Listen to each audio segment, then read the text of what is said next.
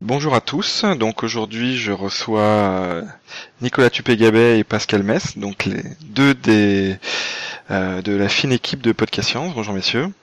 Bonjour. Salut.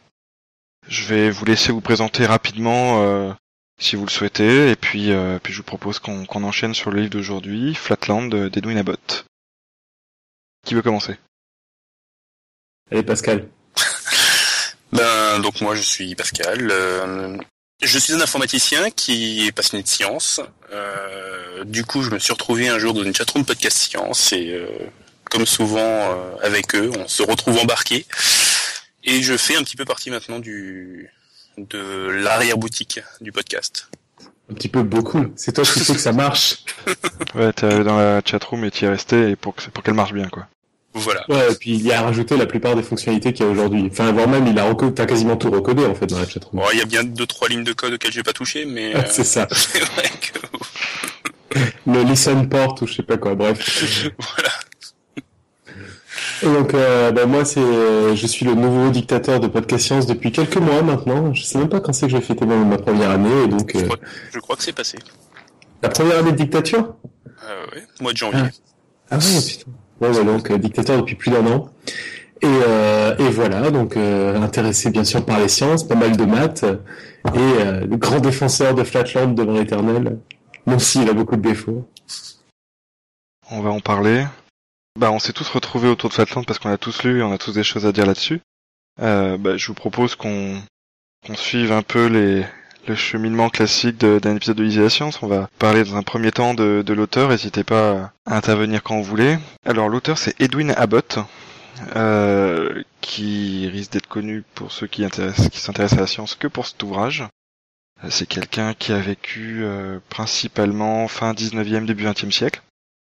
Euh, donc né en 1838, mort en 1926. Euh, il était a priori pas forcément destiné à écrire des ouvrages euh, de science parce qu'il a une, euh, il a été professeur des écoles et théologien. Et en fait, on le connaît dans les sciences surtout pour pour Flatland. c'est quelqu'un qui a toujours travaillé anglais, hein, bien sûr, qui a toujours travaillé dans dans l'éducation et, et donc la théologie et en dehors de ces ouvrages-là, en fait, c'est surtout les ouvrages de, théologie et de philologie. Il a écrit par exemple euh, une biographie de Francis Bacon, et puis d'autres livres, alors qu'il a écrit étonnamment euh, de manière anonyme. Je pense qu'à l'époque, ça devait pas être super classe de, d'écrire des livres qui dénonçaient peut-être un petit peu euh, la religion en Angleterre à fin 19e. Euh, Philochristus ou, ou Ansimus Silanus de Christian. bon, je sais pas si vous connaissez. Moi non. Non, non. Non Peut-être juste une remarque sur le côté qui soit théologien et qui s'amuse à faire des, des, livres de sciences. Il y en a un autre aussi euh, qui, euh, qui, qui était mathématicien et accessoirement homme d'église, c'est Lewis Carroll. Oui, qui avait un autre nom d'ailleurs. Euh, oui, qui a un vrai nom en fait, parce que Lewis Carroll c'était pas un qui vrai avait un vrai nom, tout à fait, oui, oui. Et euh, je vais te retrouver ça tout de suite. Et, euh, et qui, je crois, est à peu près, à peu près de la même époque. Voilà. Tu disais Pascal Charles Ludwig Dodson.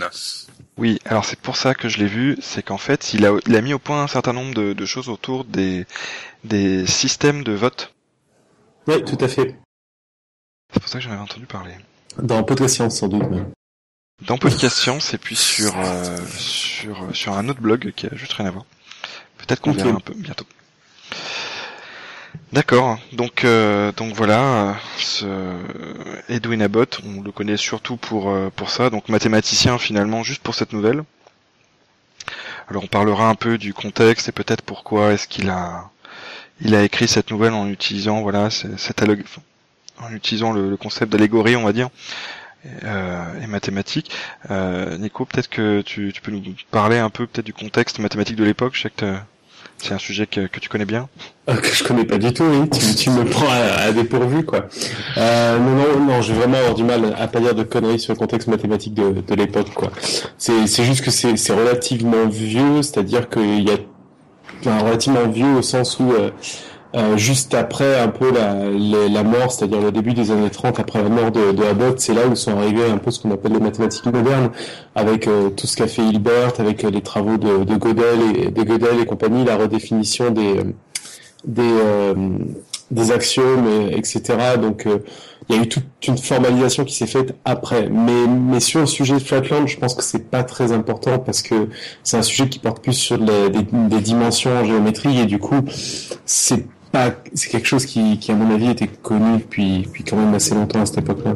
Donc, euh, ça serait peut-être moins les mathématiques en elles-mêmes que la façon de les aborder à ce moment-là. Ouais, c'est ça, et la façon d'essayer de se, se, vraiment se représenter la chose, parce que même même en maths, c'est souvent qu'on parle de dimensions grandes, etc. Enfin, pour euh, presque parler déjà du contenu, mais et euh, mais pour autant, en fait, même en maths, on n'essaie plus de se le représenter avec les grandes dimensions. Et déjà, juste essayer d'imaginer la dimension 4. Plus récemment, il y a Interstellar qui a essayé de le faire. C'est le bordel, quoi. Et pour le comprendre, ce qu'a fait Flatland, c'est pas c'est pas stupide. bon, je vais pas trop en dire. Non, mais c'est bien, ça nous permet de d'introduire un peu le, le, sujet de, de Flatland. Euh, Pascal, je sais que tu es le dernier à l'avoir lu. Est-ce que tu peux peut-être nous, nous expliquer un peu plus en détail euh, euh, le, de, quoi il s'agit? Oh ben, Flatland, c'est un univers euh, à deux dimensions. Pas tout à fait deux dimensions en fait, mais bon, on va dire deux dimensions. Une dernière cachée. Euh, dans laquelle évoluent euh, bah, des, êtres euh, qui ont différentes formes, leur forme définit, définit leur place dans la société. c'est un univers assez, on en parlera plus tard, particulier, on va dire. Euh, c'est une dystopie. C'est une, complètement une dystopie. ah, il faut décrire ce que c'est une dystopie. Hein. C'est une dystopie géométrique. Bah, c'est tout le contraire d'une utopie. Hein. C'est euh, c'est un monde horrible à proprement. Ah, c'est un monde frustré quoi. Qui voilà. Euh, et, euh, et un de ces personnages euh, se retrouve projeté dans un univers à, à, une seule dimension, puis dans un univers à trois dimensions et on, on, suit ses aventures dans, dans ces univers et la manière dont il les voit et, et euh, comment il les, il les perçoit. Alors pour, pour être plus dans le détail, c'est, donc l'histoire d'un, d'un carré, je crois. Tout à fait. Qui, euh, qui fait partie d'une classe de bourgeois, bourgeoise, on va dire, petite bourgeoisie, ouais. Voilà. Ah, pour, savoir à quel point il est bourgeois, pour le coup, c'est assez simple. C'est qu'on est dans un monde où euh, le sommet, le sommet du sommet, c'est d'être un cercle, parce qu'un cercle a entre guillemets une infinité de côtés. Et euh, plus on a de côtés, plus on est haut dans la hiérarchie.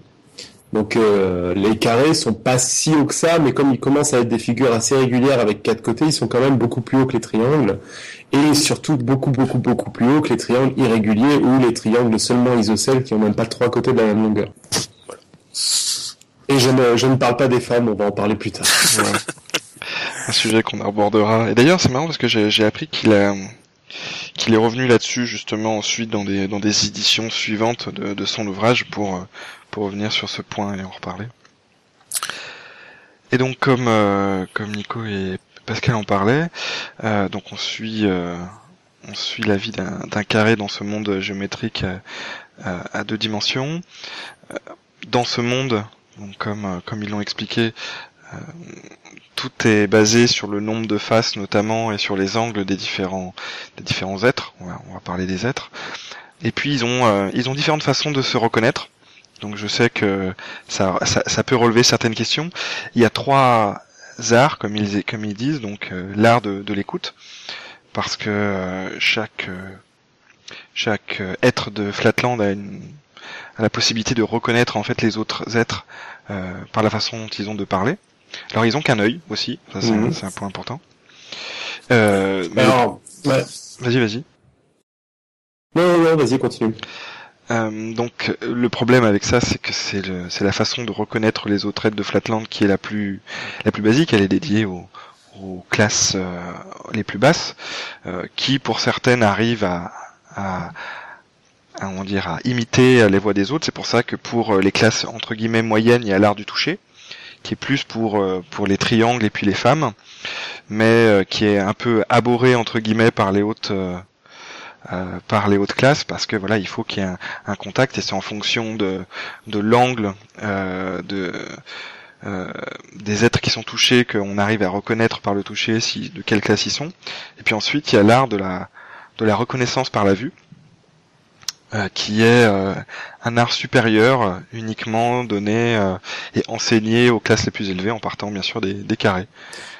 Peut-être avant de parler de la vue quand même, on, est obligé de, de, parler de la hiérarchie jusqu'au bout. Je pensais que tu allais l'aborder maintenant. Donc, euh, ce qui a le moins de face, du coup en dessous des triangles, même les triangles les moins réguliers possibles, il y a les lignes. Et les lignes, c'est les femmes, justement. C'est pour ça que là, c'est quand même important, parce qu'on va en parler tout de suite dans la vue. Donc, bon, c'est, on va y revenir, c'est pas la peine de s'attarder tout de suite là-dessus, mais euh, c'est un des sujets, entre guillemets, polémiques, que les, les femmes sont des lignes dans un monde où la hiérarchie se définit par le nombre de faces, donc euh, je vous laisse imaginer tout. Mais là, on est obligé d'en parler, parce que sur la reconnaissance, une des choses intéressantes, justement, c'est que, c'est ce que tu as bien décrit, c'est qu'en fait, tous ces sens peuvent être plus ou moins truandés et que c'est pas simple de reconnaître quelqu'un. Euh, et typiquement pour le sens de la vue, pourquoi c'est un sens noble et compliqué? Parce que bah, finalement, quand on regarde un cercle uniquement de côté, euh, on voit un segment, on peut le confondre avec une, une femme. Quoi. Je vous laisse imaginer confondre le plus haut de la hiérarchie avec le plus bas de la hiérarchie, c'est assez grave, quoi. Tout à fait. Et euh, je sais que en plus, euh, je sais qu'on en avait parlé, mais il y a ce fameux, alors je, je crois qu'on en avait parlé, le fameux brouillard voilà. Qui fait que justement, voilà, cet art de la reconnaissance par la vue est d'autant plus euh, complexe à acquérir et, à maîtriser, euh, parce que comme tu le disais, voilà, comment on reconnaît finalement euh, un cercle d'une femme, quoi. Alors c'est amusant parce que pour moi, pour moi, le brouillard, ça rendait ça possible justement. C'est-à-dire que c'est une sorte, c'est une sorte de remplaçant du soleil, parce que s'ils avaient mis un, soleil, enfin il doit y en avoir un, mais c'est pas très intéressant parce que les ombres en 2D, ça va être moins mm. intéressant. Alors que le brouillard permet justement de distinguer les formes, etc. Quoi. Bah, c'est aussi ce qui remplace la, vision stéréoscopique, le brouillard. tout à fait. En, voyant l'atténuation euh, des différentes lignes, ils voient la profondeur. Enfin, ils perçoivent la profondeur. Mm. Et le soleil, euh, la lumière vient de partout et euh, justement quand on verra plus tard, je, spoil un peu. Euh, quand il arrive dans le monde en 3D, il se rend compte que la lumière vient de, de la troisième dimension. Là-dessus, peut-être qu'on peut se poser de bonnes bases. C'est une nouvelle, c'est un bouquin assez court. Peut-être qu'on peut se permettre de spoiler parce que sur la vue, il y a aussi un élément hyper important historique de Flatland. On a le droit de spoiler, David? Vas-y, spoil. Donc, euh, si, si c'est si compliqué, donc euh, en fait, Flatland, jusqu'à une époque enfin dont se souvient le, narrateur, euh, on pouvait, il y avait de la couleur dans Flatland et donc on pouvait reconnaître les membres de Flatland via de la couleur. Mais comme il y en avait qui avaient truandé et tout, la couleur est devenue interdite, qui repousse encore plus loin le côté dystopique et qui fait partie de ces artefacts, artefacts euh, artificiels de, de l'auteur pour poser ces, ces, présentations mathématiques en fait. Quoi. Ouais. Et, euh, et donc, euh, comme, comme le disait Pascal, euh, il y a toute une problématique ensuite, c'est que le, donc le, narrateur, qui se veut un, historien, donc euh, va raconter, comme l'a dit Nico, euh, ce qui s'est passé dans le passé, justement, voilà, par rapport aux, couleurs, les guerres qu'il y a eu, avec la façon dont les triangles ont été manipulés, etc., etc. Donc, il est allé loin quand même dans le dans le l'histoire qu'il raconte et l'imagination qu'il a dû avoir.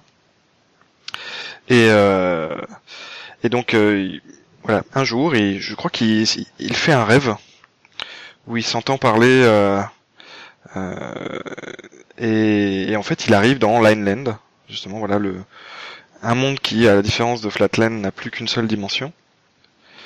Et où il, ben, il, se met à échanger avec le avec le, roi de cette euh, bah, de, voilà, de, cet espace, de ce monde, je sais pas comment on peut appeler. Et il essaye de lui expliquer ce qu'est la deuxième dimension. Et donc c'est là où ça devient intéressant d'une certaine manière parce que euh, on comprend qu'il a un peu du mal, quoi. Et toute la difficulté d'arriver à, comme tu le disais Nico tout à l'heure, avec euh, des mondes à dimension pour nous notamment et comme dans Interstellar, ça devient très compliqué d'arriver à, d'arriver à s'imaginer des dimensions supérieures, quoi. Ah, c'est ça, sur, sur Lineland, c'est assez rigolo. Alors, heureusement qu'il n'a pas fait un bouquin sur Lineland parce que c'est quand même beaucoup moins intéressant que, que ouais. Mais il y a quand même des éléments intéressants. Par exemple, au niveau de la vue, ben, on se rend compte que dans Lineland, euh, on a juste deux personnes qu'on connaît dans toute notre vie, c'est notre voisin de droite et notre voisin de gauche. Euh, donc euh, bon bah voilà, faut faire avec. Euh, vaut mieux bien s'entendre. Que du coup ils ont inventé des systèmes de communication où ils communiquent de proche en proche. Et euh, ça c'est une première chose. Et après sur la communication et l'explication de la troisième dimension, il y a des aspects qui rendent fou le, le roi de, de Lineland, c'est qu'il se met à apparaître et disparaître dans Lineland. Mm. Parce que en fait, bah, lui il est en deux dimensions, il croise la ligne et puis des fois il, la- il arrête de la croiser, donc il apparaît et il disparaît. Ce qui en fait un magicien alors que juste il est dans une dimension supérieure. Et c'est là où ce que tu dis, moi je trouve que c'est- une approche vraiment assez intéressante pour euh, essayer d'imaginer qu'est-ce que ça voudrait dire si un jour euh, des êtres en quatre dimensions venaient nous contacter, quoi. Où on les prendrait vraiment pour des, euh, pour des êtres complètement magiciens, euh, enfin, même incompréhensibles en fait. Ils pourraient, ah voilà, incompréhensibles. D'ailleurs, c'est une question qu'on se pose pendant toute la lecture du bouquin. Enfin, moi, Ouais. en tout cas, c'est. Je je pense qu'il n'y a pas une page où je me suis pas posé la question. Tout à fait. Mais c'est vrai que je me souviens que vous avez fait un épisode euh, sur la topologie, et je sais qu'il y avait, enfin, quand je l'avais écouté, il y avait eu toute une problématique aussi autour de, bah, typiquement les, les bouteilles de Klein par exemple, ou des bouteilles où, euh, en quatre dimensions, où, enfin, c'est extrêmement complexe d'arriver à s'imaginer rien que. Ben, c'est ça, et il y a, il y a- y a des choses très différentes en fait dans les dimensions, il y a des choses assez rigolotes. Euh, la dimension 3, c'est la seule dimension où on peut faire des nœuds. Donc euh, c'est des choses amusantes quoi, de se dire en fait, bon ben on est dans le seul univers où on connaît les nœuds quoi. Donc euh, si on déjà on parlait de nœuds à un être de dimension 4, il comprendrait pas de quoi on parlerait. Euh, En effet, il a la bouteille de euh, et il y a plein d'aspects comme ça qui sont assez déroutants. Je, euh, je crois qu'il y a un jeu vidéo qui avait essayé de représenter un boss en quatre dimensions, où du coup tu voyais des coupes euh, qui, Ouais. s'intersectaient avec la trois dimensions, c'était très très déroutant. Ouais, et les aspects dont tu parles sur la bouteille de, coin, de Klein, c'est sans doute le plus intéressant, je pensais qu'on allait aborder sur la, la, la troisième dimension. C'est que dès qu'on a une dimension supérieure et qu'on parle à quelqu'un d'une dimension inférieure, bah on voit son intérieur. Mm, ouais, tout à fait. Ouais. Et alors il commence dans Lineland et ce sera encore plus impressionnant dans Flatland à lui dire bah écoute là je vais je vais toucher ton intérieur et, et là imaginez quelqu'un qui titille votre estomac mais sans rentrer dans vous où vous traversez non non juste par le, par la quatrième dimension. Ouais, et c'est, euh, je crois que c'est, euh, c'est ensuite quand il va aussi dans dans le dans le monde en trois dimensions où euh, où, enfin, quand il y a la sphère qui qui vient le voir, je crois qu'elle lui fait la même chose justement. Ouais tout à fait. Et il lui demande de l'emmener dans la quatrième dimension pour faire la même chose à la sphère. Mais on, on va encore spoiler un peu, mais elle, elle lui dit que c'est folie de croire qu'il y a une quatrième dimension. Tout à fait. Et euh, ce qui est marrant aussi, ce qui est intéressant, je sais qu'on en avait parlé Pascal, il y a aussi le fait que bah, s'il va dans Line autant aller dans Point Lane même, donc euh, l'espace à zéro dimension, où en fait bah, l'espace c'est la personne en est, c'est euh, c'est le royaume, c'est et c'est son habitant en, lui-même quoi. Ouais. Et alors, quitte à aller dans les autres espaces, vous savez qu'il y a une, il y a une suite, pas une vraie suite, hein, mais qui a été écrite, Oui, euh, des qui films. se passe dans, dans Sphereland. Ah non, ça C'est-à-dire c'est un espace en deux dimensions, comme Flatland, mais de forme sphérique. Donc c'est la Ah. surface d'une sphère. Qui là se rapproche vraiment de notre univers, d'un univers en 3D courbe, comme on peut nous en parler. Et là, ils sont sur une sphère. Mais ils sont quand même en 2D. D'accord. Bon, autant, autant vous dire que ça a moins marché, je l'ai pas lu, hein, mais euh, je, je, je- je me demande si c'est pas Ian Stewart qui a fait ce bouquin-là. Vérifier Annotated. Flatland. Non, non, non. C'est vraiment Sphereland. Ok. et qui a, des, qui a eu des mauvaises critiques, donc je l'ai, je l'ai, euh, je l'ai pas lu. Mais, euh, mais c'est, je trouve l'idée amusante en fait, parce que euh, là, on- bon, bon, c'est, amusant, mais euh, bon, c'est, c'est encore D'un point de vue mathématique, montrer, quoi. Ouais, c'est ça. Non, c'est, euh, c'est, c'est pas du tout Ian Stewart, c'est, euh, c'est Dionys Burger. Je sais pas du tout qui c'est. Ok. Ah, je l'ai pas lu parce qu'il n'existe pas en version électronique. Toute une histoire. Suis-je bête? Tu lui parleras d'ailleurs d'un de tes petits projets marrants hein, tout à l'heure. D'accord. Et, euh, et alors justement, euh, c'est vrai qu'on on parlait de de de, euh, enfin de, voilà, de, de l'espace à trois dimensions. Je sais pas si c'est Spaceland. Voilà, c'est comme ça. c'est Spaceland. Et euh, donc, alors une fois qu'il qu'il est descendu dans, alors c'est marrant parce que je je lisais un peu le- la page de, de Flatland sur le vrai Wikipédia.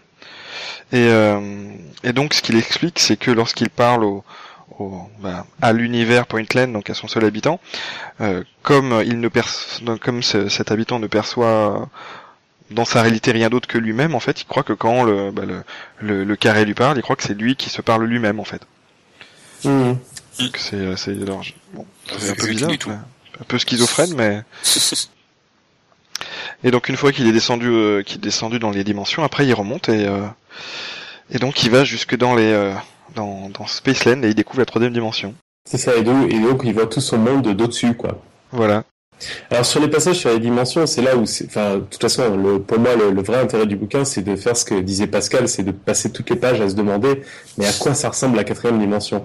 Et euh, et il y a tout plein de passages après qu'il ait découvert justement ces trois dimensions qui sont très amusants, où il essaie d'expliquer aux autres, de leur dire non, non, mais il n'y a pas que euh, la, euh, la droite gauche et au bas, il y a aussi, enfin, il n'y a pas que droite gauche, je sais pas comment il appelle ça. Si c'est au bas, il y a aussi profondeur qui existe. Mais c'est quoi profondeur Enfin, c'est rien du tout, quoi. Tu, tu délires là. Et c'est Il juste pas à expliquer, incompréhensible. C'est quoi C'est un autre type de hauteur, c'est un autre type de gauche, un autre type de droite. euh, ouais. C'est- marrant à quel point il s'est creusé la tête quand même, parce que pour arriver à essayer d'imaginer à quoi ressembleraient des maisons, par exemple, Ouais. euh, comment ça marcherait. Et, et on voit typiquement que pour que ça marche, il a été obligé de, de prendre des compromis. C'est-à-dire que typiquement, les gens dans Spaceland peuvent entre guillemets voler. Il n'y a pas de haut et de bas, quoi. Oui. Parce que sinon, ce serait le bordel. Euh, il n'a pas parlé de comment il mangeait. Parce que je vous laisse imaginer qu'un tube, un tube digestif, c'est pas possible en dimension 2. Bah non, ça coupe en deux. Alors, ce qui est marrant aussi, c'est qu'il n'y a pas de haut et de bas. Par contre, euh, il y a de la gravité, il y a de la pluie, etc. Ouais. Hmm. Ouais, C'est- vrai. C'est une profondeur, euh, on va dire, euh, euh, diagonale. C'est ça.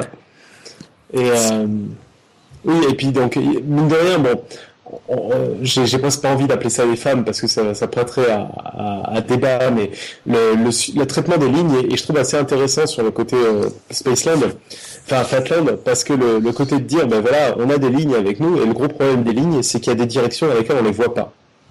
Et donc ça peut être extrêmement dangereux, ça peut, ça peut nous tuer, ça peut nous, nous blesser fortement, etc. Et donc euh, c'est là où tu parles, il a imaginé des maisons, il a imaginé une entrée pour les lignes, une entrée pour les pour les autres, etc.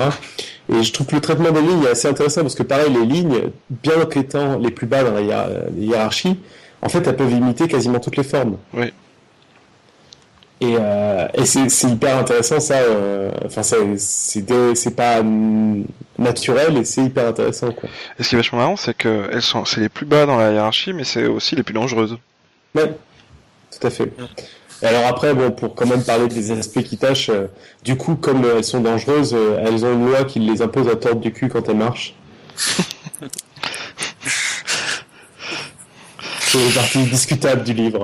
Alors ouais, après on, peut parler de ça aussi. C'est vrai que ce, livre Flatland, il a été euh, souvent euh, présenté comme, alors je disais, une allégorie de l'ère euh, victorienne. Il y en a qui qui présentent ça aussi comme euh, le, le- comment c'est la, la parabole de la caverne. Enfin, je, je- bon, je sais pas jusqu'où il faut aller dans le dans le délire imaginatif sur ce que l'auteur souhaitait dire, mais après peut-être que sur le la critique de l'ère de, de, enfin, de, de l'époque victorienne, pourquoi pas. Euh, c'est vrai que cette position par rapport aux femmes, elle, elle a été souvent débattue. Enfin, je sais que vous en aviez déjà parlé. Euh, à Je sais qu'Alan a arrêté de lire le bouquin à cause de ça, par exemple. P- Pourtant, c'est assez cohérent avec l'univers, parce que bon, il y a la misogynie, mais il y a aussi de l'eugénisme, il y a, Mais en fait, je- moi je comprends ce qui l'a dérangé, ça m'a dérangé aussi, c'est que je ne comprenais pas où il voulait aller, quoi. C'est-à-dire que jamais il s'en sert, jamais il en fait Hmm. une morale ou un truc négatif ou un truc positif.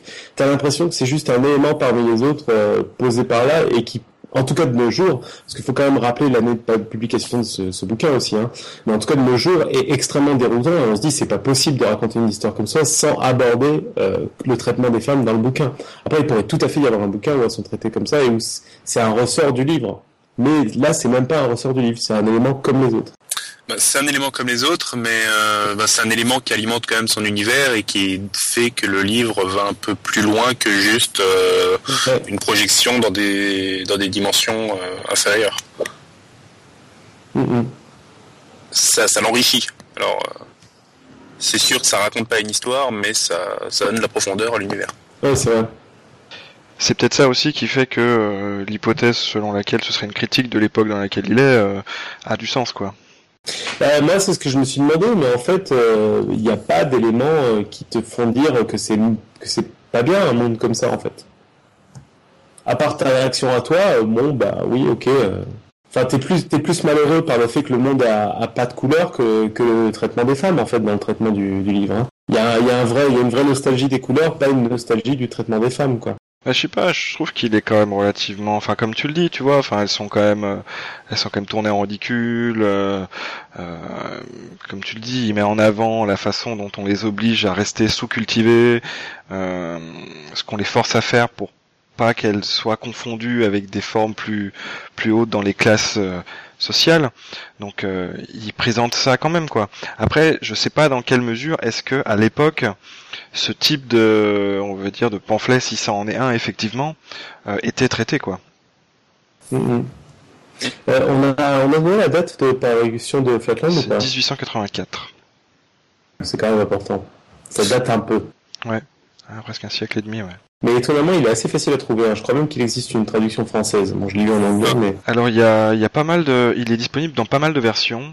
Euh, donc il y a, bon bah, le- alors c'est, c'est tombé dans, le- c'est tombé dans le domaine public. Donc euh, si on veut pouvoir le récupérer, on peut le faire euh, de manière électronique tout à fait légale.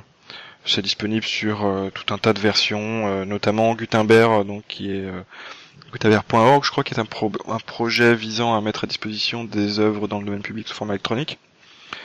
On peut trouver en PDF, en EPUB, euh, etc. Et il est disponible aussi en audio sur LibriVox. Je sais pas si vous connaissez LibriVox. C'est euh, c'est un peu comme Gutenberg, mais euh, pour les livres audio. Donc euh, j'y ai notamment trouvé une version de la science et l'hypothèse, je crois, de euh, de Poincaré en anglais par contre. Mais euh, donc il y a pas mal de choses. C'est intéressant. Et puis après, bien sûr, on peut le trouver en version papier. Il y a des versions. euh, Moi, je l'ai lu en, en VF en EPUB. D'accord. Je l'avais cherché, je l'avais pas trouvé. Euh, ouais, je- Du coup, je l'ai lu en français, en anglais. Bon, je pense que, enfin, je sais pas ce que vaut la traduction après. hein. C'est vrai que c'est toujours intéressant les questions de traduction. euh. Bon, la, la version anglaise, c'est un anglais assez littéraire. Ah ouais, moi, j'ai Euh, trouvé ça assez simple, euh, étonnamment. Alors, euh, bon, après, j'ai pas un excellent niveau euh, d'anglais, mais c'est vrai qu'en termes de vocabulaire, j'avais, euh, j'étais content d'avoir le dictionnaire quand même. Ouais. Après, effectivement, le, le- l'histoire est relativement simple et les, les- les structures des phrases, mais le, le vocabulaire, Mhm. bon, finalement, j'en suis très bien sorti. hein. Donc c'est euh, c'est marrant parce que là on, est quand même en train de, de parler d'un bouquin comme on le disait qui a presque 150 ans. Euh, c'est assez étonnant parce que des bouquins qui ont 150 ans, il y en a des tonnes. Euh, on pourrait se dire qu'est-ce qui fait que qu'on l'a lu? Donc ça, enfin, j'ai l'impression qu'il y a il y a eu un peu un, un engouement pour euh, pour ce livre-là. Alors est-ce que c'est parce qu'il est gratuit? Est-ce que c'est parce que euh, finalement euh, il est abordable? Je sais pas comment vous voyez la chose. Ah, moi, j'ai pas ressenti du tout un engouement. Ce que, j'ai, moi, j'en ai entendu parler par Robin du podcast aussi, qui m'en a parlé. Et j'ai l'impression plutôt que c'est un bouquin qui, a un bon bouche à oreille permanent, en fait. Parce que si on veut parler de, des bouquins qui parlent de maths euh, vraiment et qui font de la fiction, il y en a pas des tonnes, en fait. Et ça fait partie de ceux qui sont pas, qui sont pas mauvais. Il est court, en plus. Et donc j'ai l'impression qu'il y en a pas mal. Après, il y a, il y a eu un tout petit engouement, mais je pense même pas qu'il qu'il ait été euh, no- no- visible. C'est que Kip Thorne, quand il parlait de, de Interstellar, euh, il se trouve que Kip Thorne est, euh, est le réalisateur. Euh, Christopher Nolan. et Christopher Nolan se sont euh, trouvés tous les deux des fans de Flatland. Et ils se sont retrouvés là-dedans pour écrire le scénario d'Interstellar enfin pour le finaliser parce que le scénario était déjà bien avancé etc donc euh, ils en ont parlé un peu dans les interviews mais j'ai pas l'impression que ça ça ait soulevé les foules quoi parce que le sujet reste le sujet quoi dès que tu dis à quelqu'un c'est l'histoire d'un carré qui raconte sa vie euh, dans un espace plat bon bah, tu t'élimines tu t'élimines 80% du public quand même hein. Alors, je suis d'accord avec toi. À mon avis, la population qui lit ce genre de bouquin, c'est principalement des geeks ou des gens qui s'intéressent un peu à la science ou aux maths. Ça, c'est sûr. C'est dommage parce que je pense que c'est assez intéressant de, de se poser ces questions-là. C'est presque comme un livre d'astrophysique où quand tu entends parler de tous ces trucs un peu bizarres et trous noirs et tout, t'en viens à te dire mais qu'est-ce qui est vrai, qu'est-ce que c'est que ce monde, c'est le bordel. Et là, imaginez les dimensions supérieures qui maintenant sont vraiment le, le quotidien de, des mathématiques, euh, même appliquées, quoi, même très appliquées. Plus, per- plus tout le monde utilise des dimensions supérieures. Ah, la Mais, physique, on euh, est café, hein, maintenant. Même, même sans aller là-dessus, c'est-à-dire que dès qu'on fait un calcul, on est très vite en dimension grande parce qu'on fait de la modélisation, et etc. Et pour autant, il y a, il y a très peu de scientifiques même qui, se, qui essaient de se projeter comme ça dans un monde en quatre dimensions. Ça reste des abstractions et qui sont pourtant intéressantes à, à se poser. Une, une question, par exemple, qui je crois est, est complètement ouverte, c'est pourquoi le monde est en, quatre en trois dimensions ou en quatre dimensions si on prend le temps? Alors, le genre de question, on ne sait pas encore si c'est de la philosophie ou de la science, mais Bah, surtout que, en fait, après, il y a toute la question de, euh, qui est notamment soulevée par la théorie des cordes. C'est peut-être que juste les, les dimensions qu'on perçoit, c'est les, enfin, en fait, les trois dimensions plus celles du temps, c'est les seules qu'on perçoit, mais c'est pas forcément les seules qui existent. Et justement, c'est pour ça que je pensais à ça, c'est que dans la théorie des cordes, il y a, il y a tout plein de gens qui, qui se disent peut-être qu'en fait, on n'est pas dans un monde en trois dimensions, mais qu'on est dans un monde où les dimensions supérieures se sont recroquevillées sur elles-mêmes. Mm. Et du coup, est-ce que ce sont, est-ce qu'elles étaient dès le début recroquevillées sur elles-mêmes, ou est-ce que c'est arrivé à un moment euh, par un événement, etc. Donc, euh, les questions des dimensions supérieures, c'est pas, euh, c'est pas si farfelu que ça, quoi. D'ailleurs, dans- pour revenir à, à Flatland, euh, quand je disais euh, au début que, que c'était deux dimensions plus une toute petite, où effectivement dans, dans le livre ils mettent en avant le fait que si effectivement il y avait que deux dimensions, euh, au même titre qu'on voit pas les, les lignes de face, donc les femmes de face, on ne verrait pas les, les hauteurs des des, Les maisons. des personnages, on verrait même pas une ligne Mm. une ligne à une épaisseur de nulle. Et, euh, et donc effectivement, il y a une troisième dimension qui existe, mais euh, toute petite, qui fait que que on peut se voir. Donc, justement, il y a ce parallèle qui est marrant avec la théorie des cordes, avec euh, les ouais. dimensions repliées. Dans les autres parallèles tiens, auxquels je pense là tout de suite, c'est dans, dans un traitement de la quatrième dimension, moi, qui me fait un peu penser au traitement qu'il y a eu dans la rencontre entre deuxième et troisième dimension dans Flatland. C'est euh, dans Fringe, où les euh, comment ils s'appellent les, les euh, enfin il y a des hommes un peu bizarres, euh, chauves en général dans dans Fringe, qui euh, eux euh, naviguent dans le temps dans une dimension comme si c'était une dimension spatiale. Et du coup, un peu comme dans Flatland, bah, ils peuvent disparaître de notre époque et apparaître à une époque passée, quoi. Hmm. Et on, rejoint un peu ce côté-là où c'est très déroutant d'avoir des gens qui naviguent dans une dimension à laquelle on n'a pas accès. Ouais, ouais, quand Les observateurs, c'est ça le terme. les, Désolé. les observateurs. Ouais. D'ailleurs, c'est vrai que cette, cette histoire de théorie des cordes, alors, il y a en effet l'histoire des, des dimensions recroquevillées, ou sinon il y a, il y a aussi l'autre vision où finalement euh, on est dans un, dans un espace à 11 dimensions, où en fait notre espace à 4 dimensions, c'est une brane qui se trimballe dans un espace à plus haute dimension. Donc ça c'est une autre, juste pour, pour ajouter sur cet aspect-là. quoi. Ouais. Mais de toute façon, ils viennent tous du bulk, nous le savons tous. Très bien, je sais pas si vous avez d'autres éléments à ajouter sur, euh, sur Flatland. Il y a des, tiens, ça me fait penser, je, il y a un film qui a été réalisé euh, sur Flatland. Ouais. Je sais pas ce que ça vaut, ça a l'air d'être euh, plutôt un film pour les enfants, parce qu'il a été euh, winner du Kids First Film Festival. On a un petit peu du mal à imaginer le monde de Flatland pour les enfants. Ouais, en fait, moi j'ai été un peu dérouté en voyant le film parce qu'il est, il est bien fait, il est sympa, mais je crois que je préfère imaginer les choses dans le bouquin et que ça s'y prête beaucoup en fait. D'essayer de se poser la question et de s'imaginer ce monde-là. Et en fait, regarder Flatland, c'est un peu trahir ça parce que ben, on regarde depuis la troisième dimension, quoi. Puis comme tu le disais, c'est aussi vachement important l'imagination, quoi. Ouais. C'est si tu prémâches tout, enfin finalement, euh, le travail d'imagination que qui est celui que tu fais naturellement quand tu lis le livre, bah tu l'as plus, donc tu, tu deviens vachement passif dans quelque chose où bah, l'imagination joue beaucoup. Vachement là, plus que si on te parle d'un mec qui a les cheveux jaunes, euh, qui porte des lunettes et un short, quoi. et là particulièrement parce que euh, on on n'est pas censé voir cette troisième dimension au début du bouquin, quoi. Le but du bouquin, c'est justement de titiller notre imagination pour imaginer les dimensions supérieures. Donc, euh, enfin, c'est c'est nécessaire l'imagination dans ce cas-là. Mais le film est bien réalisé. Après, le bouquin est tellement court que c'est un peu dommage euh, si on est curieux de pas de pas le lire. C'est vrai qu'il se lit vite, ouais. ouais. Il se lit assez vite. Voilà. Très bien. Bah écoutez, euh, merci d'avoir échangé avec moi sur ce livre. Alors, euh, je vous ai demandé si vous pouviez venir avec un livre qui n'a rien à voir et un livre que vous aimeriez lire. Qui commence Ben, je vais me lancer. Ok. Merci Pascal. Euh, le livre qui n'a rien à voir, euh, alors c'est un livre que peut-être beaucoup de personnes ont lu, euh, qui a une petite importance pour moi le, le jour où j'ai voulu aller un peu plus loin que dans, dans, dans le, la vulgarisation scientifique, que, que des choses très bien comme, enfin c'est pas sorcier ou de la vulgarisation simple. J'ai lu La relativité d'Einstein. Et c'est c'est un, un livre qui m'a qui m'a beaucoup plu euh, dans le sens où ça m'a débridé. Euh, j'ai compris en lisant ce livre que j'avais pas à avoir peur d'un auteur ou d'un ou de choses compliquées, euh, qu'il fallait se lancer et que, que c'est là on découvrait des choses. Donc voilà, je voulais mettre en avant ce, ce livre. C'est un livre que j'ai lu aussi, mais il y a très longtemps. Il faudrait que je le relise dans ces quatre. hein. C'est- accessible. Enfin, on, se rend compte que la re- relativité est quelque chose qui peut être, euh, même si c'est compliqué, même si c'est, euh, euh, ben, ça, ça met à mal l'imagination également, qui peut être accessible. Et voilà. D'accord. Merci. Nico? Alors moi, un livre qui a rien à voir, euh, je vais vous parler du- d'un bouquin que j'ai lu récemment, enfin j'ai pas fini, toujours pas fini, parce que je lis plein de bouquins en même temps, mais qui est déjà un des meilleurs bouquins de science que j'ai lu depuis un sacré nombre d'années. Ça s'appelle Only the Longest Thread, avec mon merveilleux accent anglais, de Tansin Zera Hussein.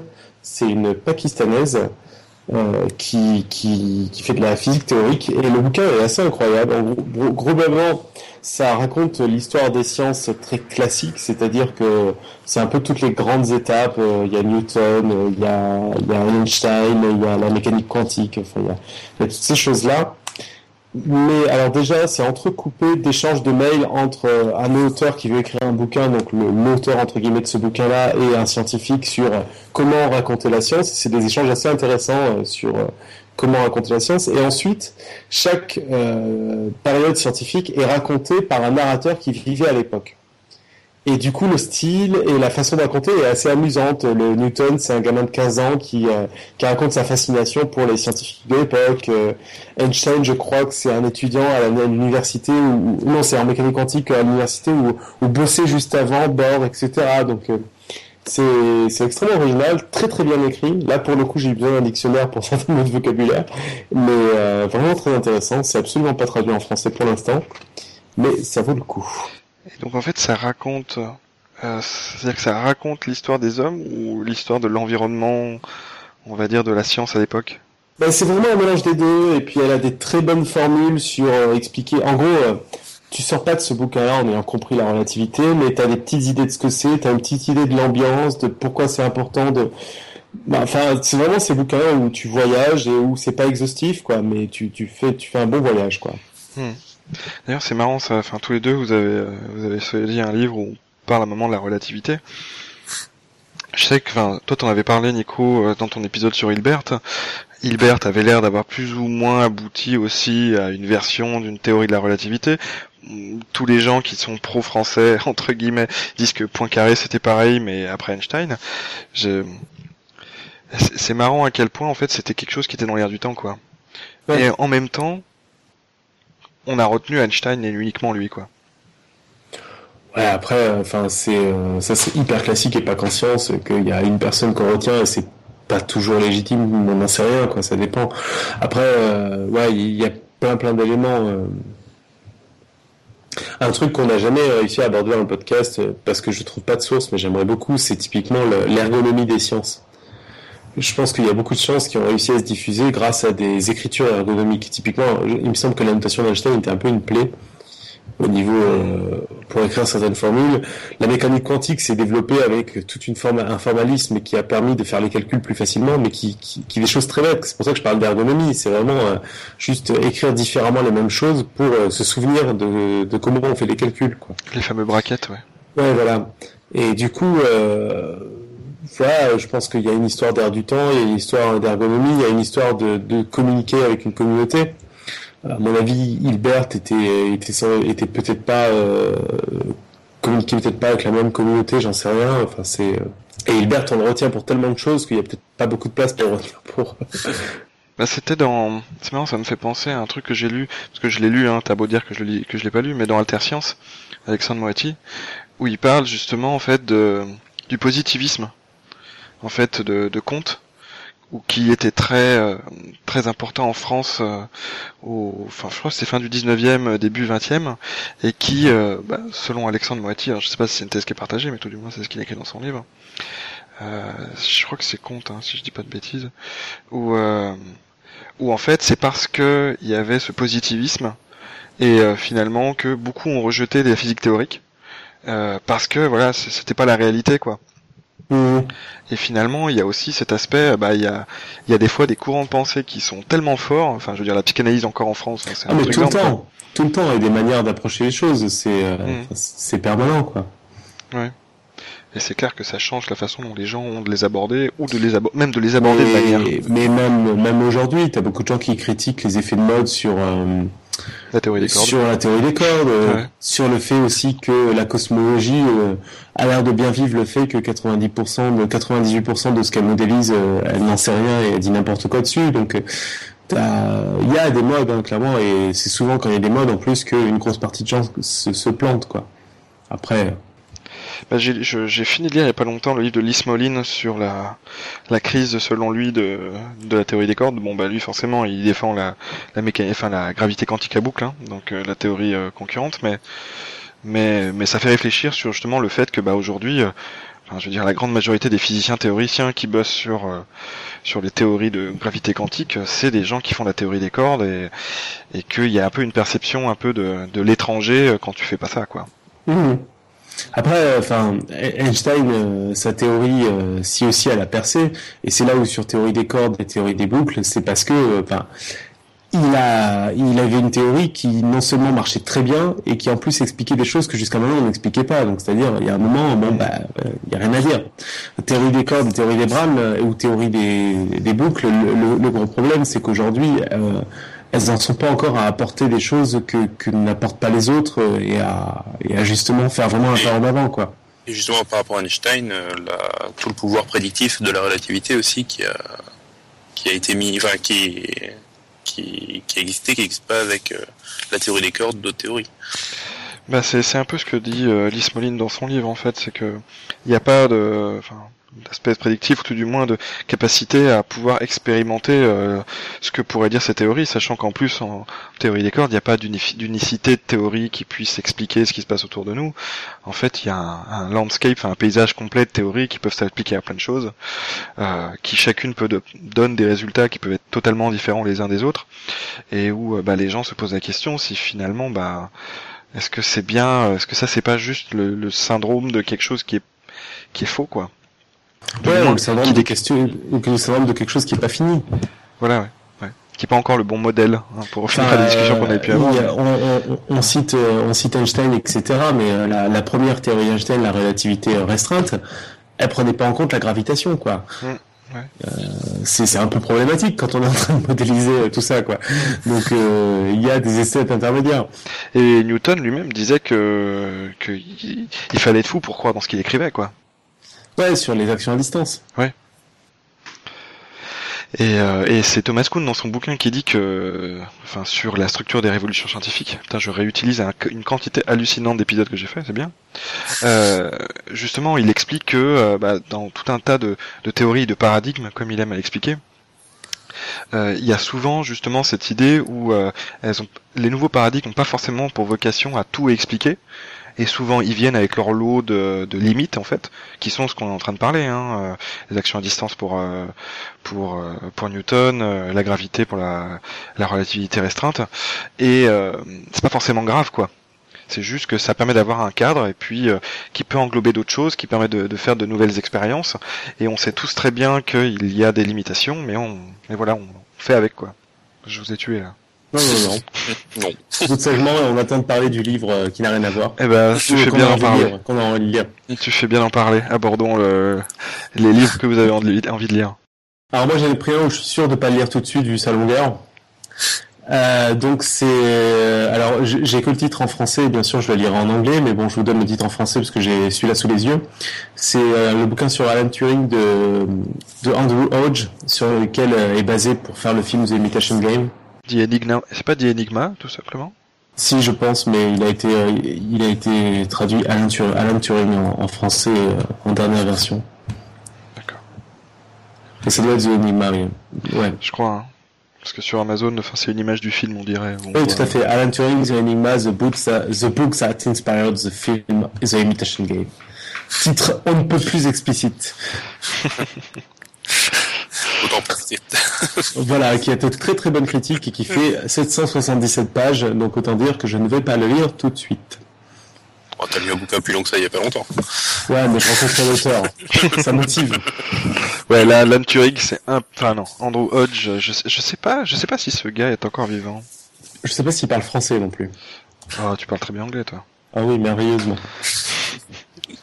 tu prends Alan avec toi. Allez, Pascal. Alors moi, ça va être euh, Mr.